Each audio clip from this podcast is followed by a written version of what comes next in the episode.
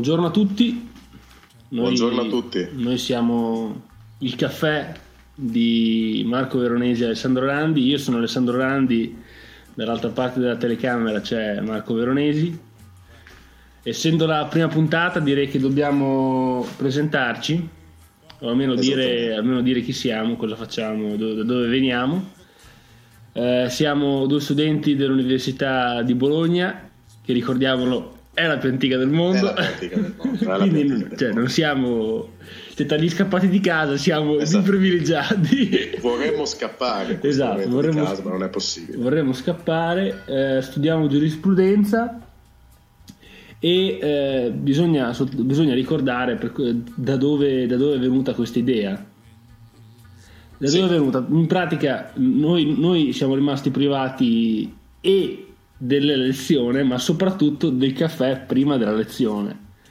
Esatto. E, e, delle chiacchiere che avvengono di fronte al caffè, eh, al caffè prima della lezione. Spesso, questo non è per accusare nessuno, ma è per accusare insomma, l'attenzione di noi studenti, che siamo un po' atipici, eh, le chiacchiere davanti al caffè erano più formative e sono più formative delle lezioni che poi ci sono in aula. Allora noi che siamo, siamo rimasti disperati per un mese a cercare un'idea, Dopo si sa con le difficoltà vengono fuori le idee e quindi ci siamo detti per quale motivo non provare a fare una roba del genere. Eh, anticipiamo, beh, i mezzi non sono quelli che non sono dei migliori, ma questo è per. Purtroppo abbiamo dei mezzi primitivi, ma. Sì, ma questa è in, è in, preparazione assolutamente nostra. Noi usiamo la piattaforma che poi usiamo anche per fare lezioni all'università, così riusciamo a parlare. E esatto. qual è l'idea, Marco?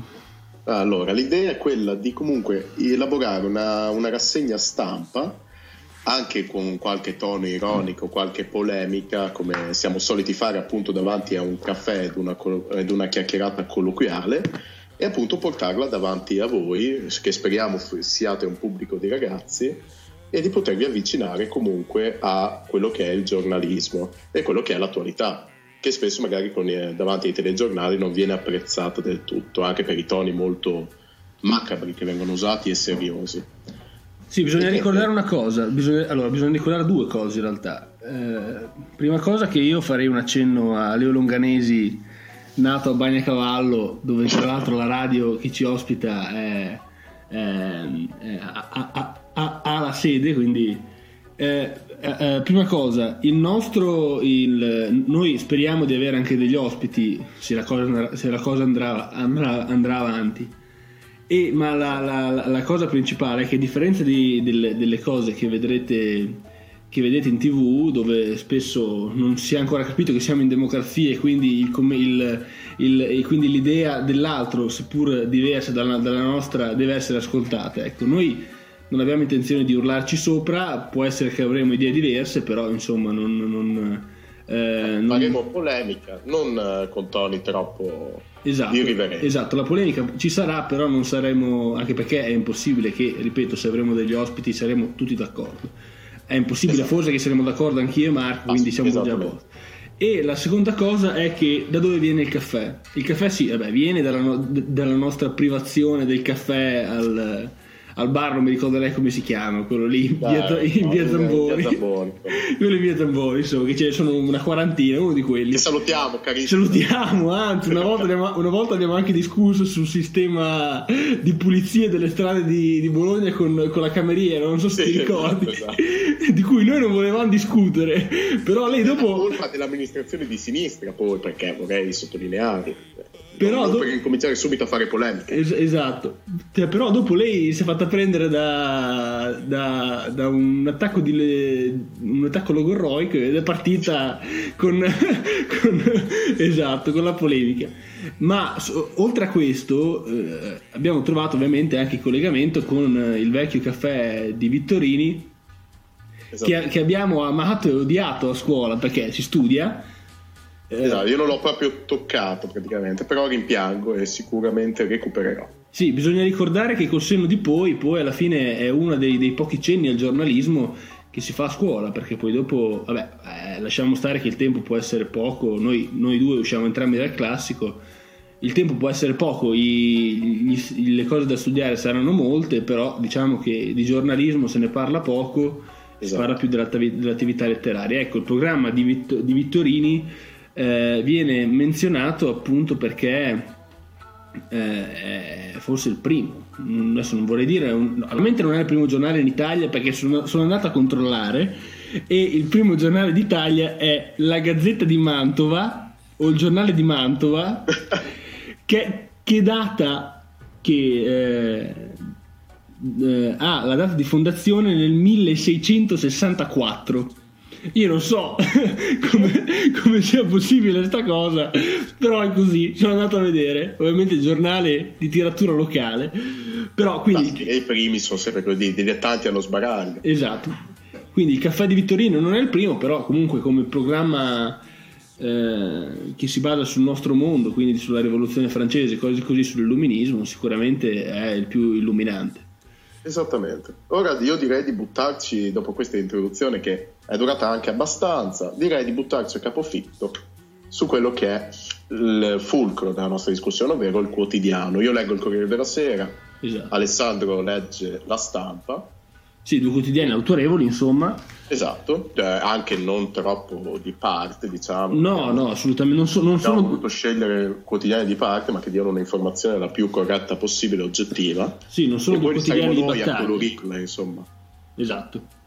E partirei subito dicendo che stamattina mi sono svegliato tutto sudato a causa di un incubo incredibile che ti racconterò poi magari in privato e leggo in prima pagina Sabino Cassese. Sabino Cassese per chi non lo conoscesse, autorevole giurista, forse uno dei più eminenti viventi, sì, direi. O assolutamente no? O no? sì, io sono d'accordo. E Cassese, vate del diritto amministrativo, è stato, è stato ministro delle, della, per la funzione pubblica dal 93 al 94, ex presidente della Corte Costituzionale e naturalmente come vate del diritto amministrativo si lancia sulla strenua difesa della beh, ric- macchina burocratica italiana. E ricordiamo che abbiamo avuto fortuna di, di incontrarlo. E abbiamo anche avuto la fortuna di sentirlo in una conferenza all'università, appunto invitato dal nostro grande professore Carlo Bottari, e si lancia appunto in una strenua difesa della macchina burocratica, dicendo, partendo dicendo che ehm, è bene allora cercare dove sono le responsabilità e da dove vengono tutti i mali che attribuiamo alla burocrazia. Perché di fatto lui sostiene che quando si parla di burocrazia in realtà non è colpa della lentezza della burocrazia, ma è, colpa del governo e del Parlamento che hanno appunto legiferato in maniera non corretta aggiungendo e sovrapponendo norme che appunto garantiscono questa lentezza della burocrazia. Quindi quando insultiamo la burocrazia, dice il grande Cassese, non è da insultare, è da insultare i politici e tutto il sistema che appunto non ha guardato a come mettere in, para- in parallelo le norme, ma proprio sovrapponendole e allungando a dismisura i tempi. Lui fa una grande argomentazione che starò a riassumere brevemente, dice che eh, basta solo leggere l'ultimo decreto legge, eh, fi- dice figuriamoci quando si tratta di metterlo in pratica, ricordiamo che il decreto legge contiene il doppio delle parole con cui è stata scritta la Costituzione, roba in, incredibile, quasi vergognosa, e dice figuriamo quando si, figuriamoci quando si tratta di metterlo in pratica, come deve fare la burocrazia. Quindi il responsabile maggiore di questo agente patogeno è la politica. E dice che la burocrazia è stata appunto messa in condizioni di sospetto, ingiustamente, e a questo si aggiungono le procure divenute ormai decisori di ultima istanza dello Stato, capaci di aprire inchieste e non di chiudere. Sottilissima accusa a quello che è il sistema della Procura della Repubblica. Dice in conclusione che se vogliamo che lo Stato riprenda forza, bisogna liberare, la burocrazia dai vincoli esterni inutili o dannosi e rafforzarla all'interno. Una grande Cassese, se dice questo, non possiamo che crederli o no Alessandro? Sì, assolutamente, anche perché direi che ci sono due dati che lo, che lo, eh, lo allontanano dalle, dalle, possibili accuse di essere di parte. Eh, prima io direi l'età, tanto ormai l'età che ha, io non so quanti, quanti anni abbia, però, ah. direi, cioè però, cioè però direi che con la carriera, l'età che ha avuto, lui se ne può benissimo fregare di quello che pensa che, che possono pensare tutti, tu, chiunque poi, dai giornalisti alle classi politiche, di quello che pensa. Quindi, seconda, seconda cosa, la, appunto la carriera, cioè un giudice della Corte Costituzionale, presidente, non lo so, è stato presidente o meno. Immagino di sì, perché dal momento che lo diventano tutti gli ultimi, immagino, immagino che lo, lo, lo, sia, lo, sia, stato anche lui. Eh, ministro, io direi che Cassese sicuramente non, avrà, non, non ha bisogno di, di, favorire l'uno o l'altro nei suoi articoli. Fa il suo, diciamo, e, sicuramente è il massimo esperto della macchina burocratica. Esatto, e quindi sicuramente è quello che crede. Più l'esperienza, direi che le sue, le sue idee e l'esperienza che ha, diciamo che ci si può credere a quello che dice Cassese.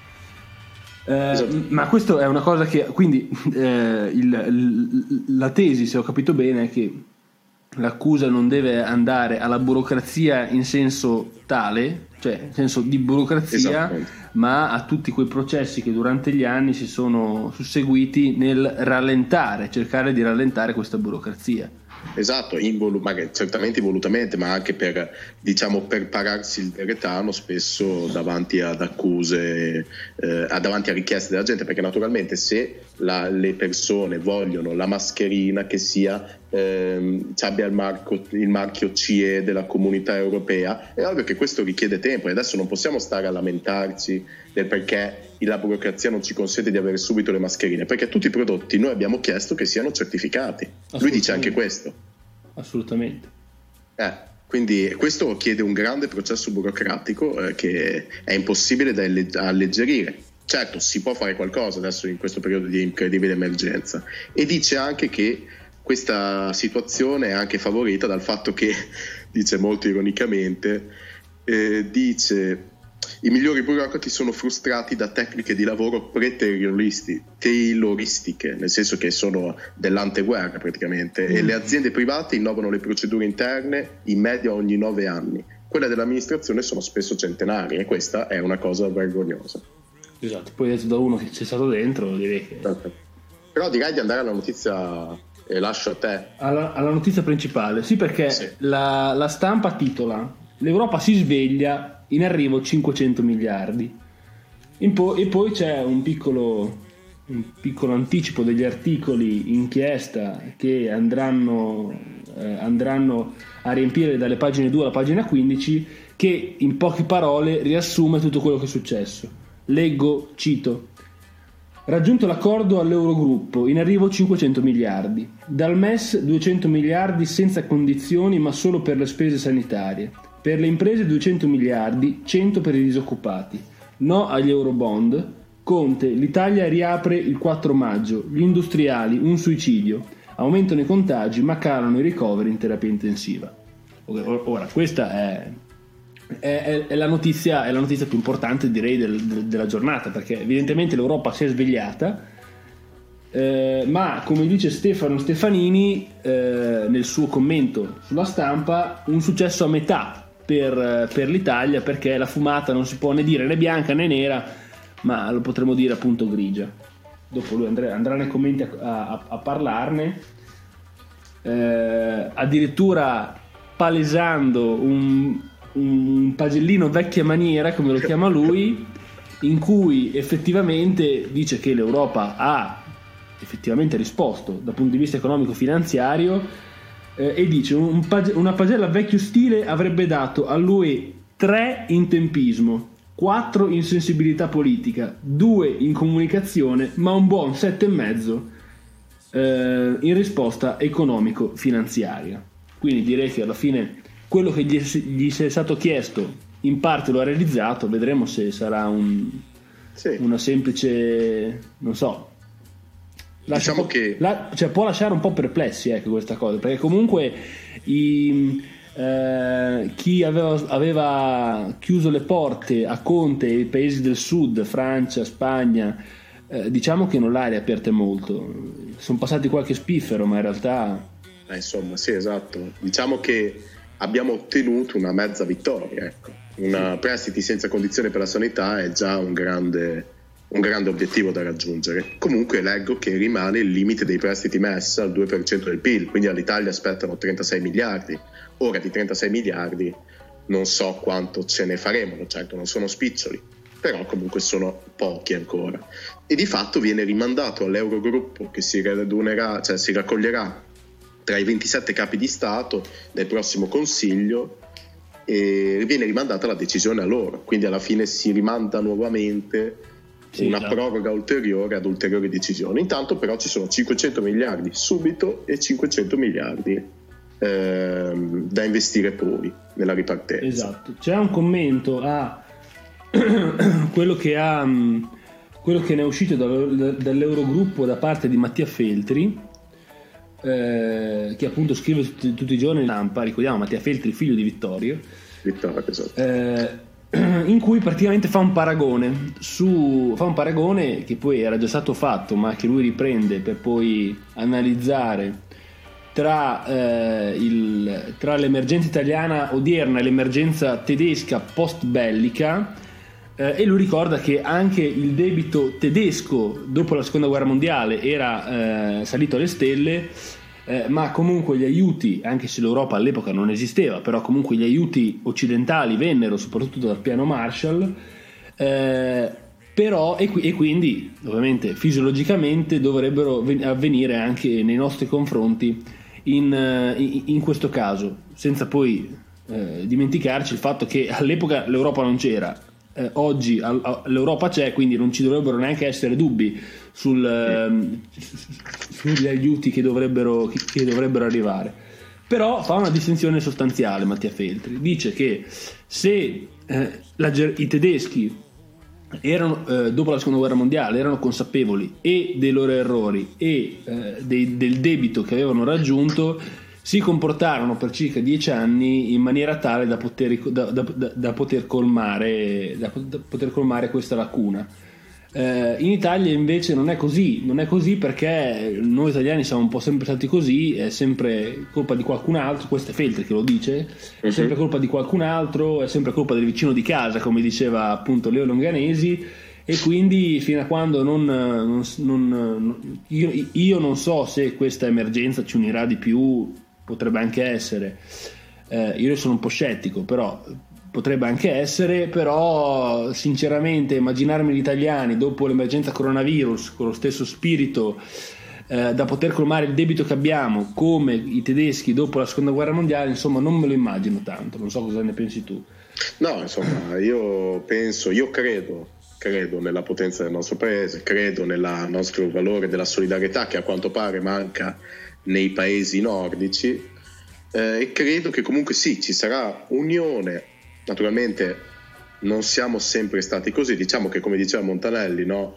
l'italiano non è o scemo o furbo, è esatto. scemo e furbo allo stesso tempo. No? Lì si potrebbe riprendere anche la sua, l'esempio che portò a questa, a questa, a questa, sua, conclu, a questa sua conclusione leggendo appunto un testo di legge che era stato approvato in quel momento in cui c'erano 40.000 rimandi, adesso io non lo so perché sono tutti numeri, c'erano 40.000 rimandi e allora lui fermandosi a metà, della, a, a metà della lettura del testo dice ora un italiano che scrive una roba così è furbo o fesso? È, è, è sia furbo che fesso diciamo, quindi esatto.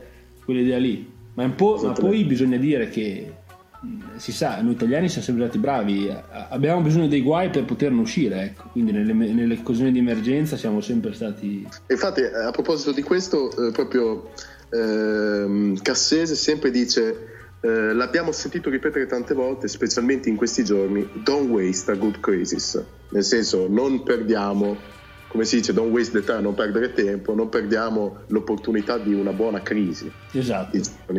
Perché è vero, comunque in questo periodo è un periodo in cui, dato il grande cambiamento che avverrà, è il momento anche di inserire cose che dovevano già cambiare da tempo, come lui lo diceva per la burocrazia, e appunto di migliorarle. Cerchiamo di sfruttare al meglio, nonostante il clima terrificante che si verrà a creare dopo il coronavirus, che purtroppo io sono molto pessimista su questo, su questo, aspetto, anche dal punto di vista economico, perché se guardiamo a quei 400 milioni stanziati dal governo, che adesso sembra questa, comunque questa burocrazia, questa, il fatto che sia stato articolato così male da non poter... Io sentivo ieri la Zanzara, io sono un grande ascoltatore della Zanzara di Cruciani Parenza, era intervenuto un uh, signore, un... Uh, un eh, proprietario di un albergo eh, sul lago di Garda e diceva che appunto era andato ieri in banca e ancora loro non sapevano, non sapevano come fare a, perché non avevano ancora ottenuto le direttive dal governo. Questo è incredibile. o no Randy? Sì, sì, sì, è incredibile. È, è incredibile, questo fa anche incazzare. Eh, perché... se, devo, se, devo, essere onesto, io non condivido neanche la cosa di annunciare le cose prima per poi dopo. Esatto, se le annunci devono essere già effettive. Eh, beh, è entrato in vigore ieri, ieri era mercoledì, quando è che era annunciato? Domenica? Sì, domenica, domenica, ma stiamo scherzando. Eh, sì, diciamo che da questo punto Io non sono uno che critica il governo su tutti i fronti, però questo, questo secondo me eh, è stato veramente fatto con i piedi, perché le banche, le banche, che sono le prime che devono stilare i prestiti non sanno come fare. È incredibile. Sì, sono d'accordo. È incredibile. Beh... saluto Cruciani e Parenzo se mai ci, ci ascolteranno. Esatto. Ehm, direi le ultime cose abbastanza oggettive ovvero sia che eh, i medici insieme agli, anzi- agli, anziani sono in realtà le prime vittime di coronavirus, eh, sale a 105 il numero dei medici morti. Eh, qui, qui, direi che i commenti non ce ne sono, noi ci, no, a noi ovviamente ci dispiace, però... Sì, volendo c'è un commento di Gramellini molto nel suo caffè, l'omonima alla nostra trasmissione, che appunto piange la scomparsa di quello che definisce il dottor 100, ovvero la centesima vittima esatto. eh, tra i medici, una signora di nome Samar Jinjab, immigrata, che è venuta ad assistere il suo marito Omar, che era un pediatra, e si è ributtata nel, in questa emergenza a capofitto e purtroppo eh, diciamo c'è rimasta ed è andata al creatore. Quindi è molto da ieri a oggi insomma Gramellini un Gramellini scatenato ieri contro quello che ha definito eh, rutto libero eh, il primo ministro olandese. Esatto. oggi è un, è un Gramellini molto deluso, depresso beh è tornato poi alla fine anche il programma che fa su, su Rai 3 se non sbaglio il sabato di, di solito conclude, con queste, conclude con, queste, con questi ricordi Andrea pagina 7 della stampa dove c'è una, una curiosità, adesso se la trovo, perché evidentemente sono un anestesista di Ravenna sul Time. Leggo. È un anestesista di Ravenna, Francesco Menchise, 42 anni, il simbolo della lotta al coronavirus scelto da Time per la sua copertina. Menchise lavora all'unità di terapia intensiva del Santa Maria delle Croci. Il numero della prestigiosa rivista è dedicato agli eroi in prima linea. Uno degli aspetti più dolorosi di queste morti è che i parenti non possono vedere i loro cari un'ultima volta, dice. Allora, questa è una storia, così, una curiosità, giusto perché noi siamo... siamo... Eh beh, ok. Ringraziamo ancora Radio Sonora per, per ospitarci. Per ospitarci, perché, esatto. Per perché io sono del, Bolo, del, anzi, sono terra di mezzo tra il Ferrarese e il Bolognese, sono di centro, provincia di Ferrara. Esatto. Ha proprio una terra di confine, tristemente a me è affidata a Ferrara. Però Va bene così, va in, bene così. In più, sempre tornando dal punto di vista economico, c'è un annuncio della direttrice del Fondo Monetario Internazionale Cristalina Georgieva, sempre sulla stampa, pagina 13, eh, commentando i 799 morti di ieri a New York, dice che in realtà la crisi non è appunto solo sanitaria, ma eh, che non siamo mai stati così male dal 29, secondo lei, hanno perso il lavoro 16 milioni di americani. Questa sarebbe l'apertura di un dibattito che durerebbe da qui all'eternità, perché i numeri, i, i numeri dei posti di lavoro persi in tutte le zone del mondo direi che volano. Sì, sì, sì, è una situazione di crisi globale, sì, esatto. anche più, molto molto più grave di quella del 2008 e ce ne accorgeremo presto perché adesso noi viviamo un po' di dell'illusione del pre-coronavirus perché non abbiamo ancora concretizzato a pieno quali saranno le conseguenze perché primo non le sappiamo e secondo saranno difficili anche da immaginare secondo me ora io sono il massimo del pessimismo eh? però comunque Siamo penso sia proprio così e eh, non abbiamo detto che Conte ha intervenuto ieri oggi parlerà annunciando il nuovo decreto che prorogherà le misure restrittive fino al 4 maggio, no, fino al 3 maggio. Sì, 3-4 maggio, insomma. 3-4 maggio. E una cosa che mi ha fatto ridere, la segnalo, ma questa proprio mi, mi sembra ridicola, dice che tra le imprese che ripartiranno dal 14 aprile ci saranno, giustamente, librerie e cartolerie, che potranno tirare su le stiracinesche dal 14 aprile, le fabbriche per le macchine agricole e quelle che siccano il legno e, e amico mio, i negozi di abbigliamento per neonati. Ora, io questo non l'ho capito. Adesso questo... spie- ma scusami, te lo spiego. Te lo spiego in... Questo mi sfugge, scusa. No, no, no. Eh, Alessandro, mi sfugge. Eh, infatti, ma è perché tu non hai un figlio, non hai, tu non hai famiglia, come, di- come diceva Leo Longanesi. Adesso te la spiego. Scusami, un bambino che è chiuso da febbraio in casa, no? Un bambino, si sa, cresce, no? Allora cosa fa la mamma? Gli potrà mettere la roba da vestire che non gli va più, che lui, cioè, che lui non riesce più Ma a stiamo indossare parlando a di febbraio. abbiamo per neonati. Eh no, ma ad aprile, eh, ad aprile un bambino è che- si è allungato, eh, le scarpine non gli vanno più bene. Vedi, è ridicolo. È ridicolo. Eh, non ho capito. Io ti ricordo che la capacità giuridica si acquista al momento della nascita, quindi anche Ah, loro. sì, beh, certo, quello sì, la capacità di agire non l'acquistiamo mai più se riapriamo i negozi per eh, neonati. Guarda, una roba impressionante. Non, non- non so cosa dire. No, il tocco di colore, Beh, non è- insomma, non è la cosa più grave del mondo, per l'amor di Dio. Volevo fare un attimo di polemica, lanciare un po'. Perché si- siamo tutti incazzati, diciamo. Siamo tutti incazzati. Siamo in quarantena, ormai qual è? Il giorno 31? Giorno No, 30, no, giorno 31? 32? Sì, o 31 o 31. 32? Sì, sembra così. Insomma, siamo tutti incazzati, non siamo allo stremo delle forze, non ce la facciamo più e sentire che apriranno i negozi di abbigliamento per neonati Mi viene, voglia di, mi viene voglia di fare un figlio.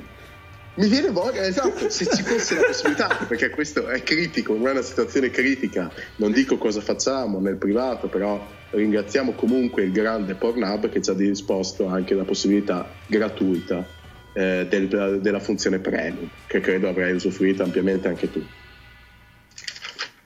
Vabbè, No comment su questo aspetto, Eh? No comment su questo aspetto. No, no, io non commento. Questo aspetto qui. No, beh, mi sembrava una cosa carina. Da, No, no, assolutamente, però.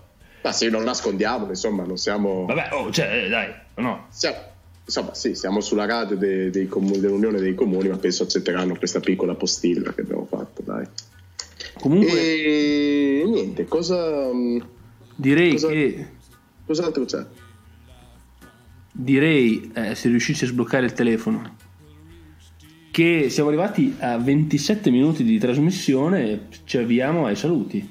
Ci abbiamo i saluti. Ci cioè. avviamo ai saluti perché noi speriamo che questa prima puntata vi abbia tenuto, vi abbia tenuto compagnia mentre sorseggiavate il vostro caffè. Esatto. Noi abbiamo cercato di essere il più, magari un po' troppo formali, perché comunque eh, non, non è questa non è la solita chiacchierata naturalmente davanti a un caffè. Se avremmo usato toni molto più irriverenti probabilmente, però comunque magari pian piano, prendendo la mano, riusciremo comunque a scioglierci molto di più e ad essere il, il meno possibile formali, perché questo è il nostro obiettivo, no Alessandro? Esatto. Posso dire una cosa? Posso dire una cosa fuori dal cuore? Sì, sì. A me manca Bologna. Cioè io, non, io non pensavo di, di dire questa cosa. Mi manca Bologna, capito?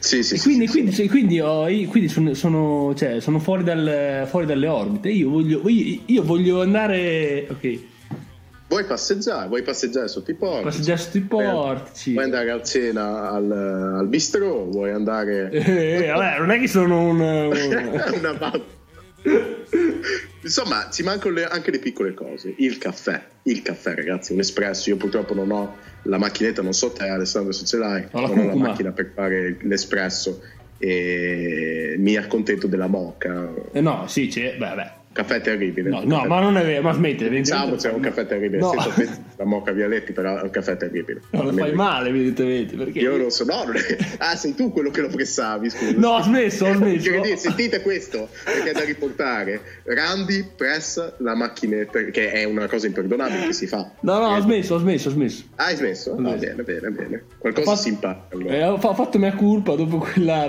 figura, figura magra. Figura Barbina. Barbina, a casa della Bianca che salutiamo. Ciao Bianca. E vabbè, allora. Niente, ci, niente, senti- ci sentiamo domani. Ci vediamo domani, esatto. Se- questo è un progetto pilota, spero vi piaccia. Esatto. Arrivederci. Arrivederci.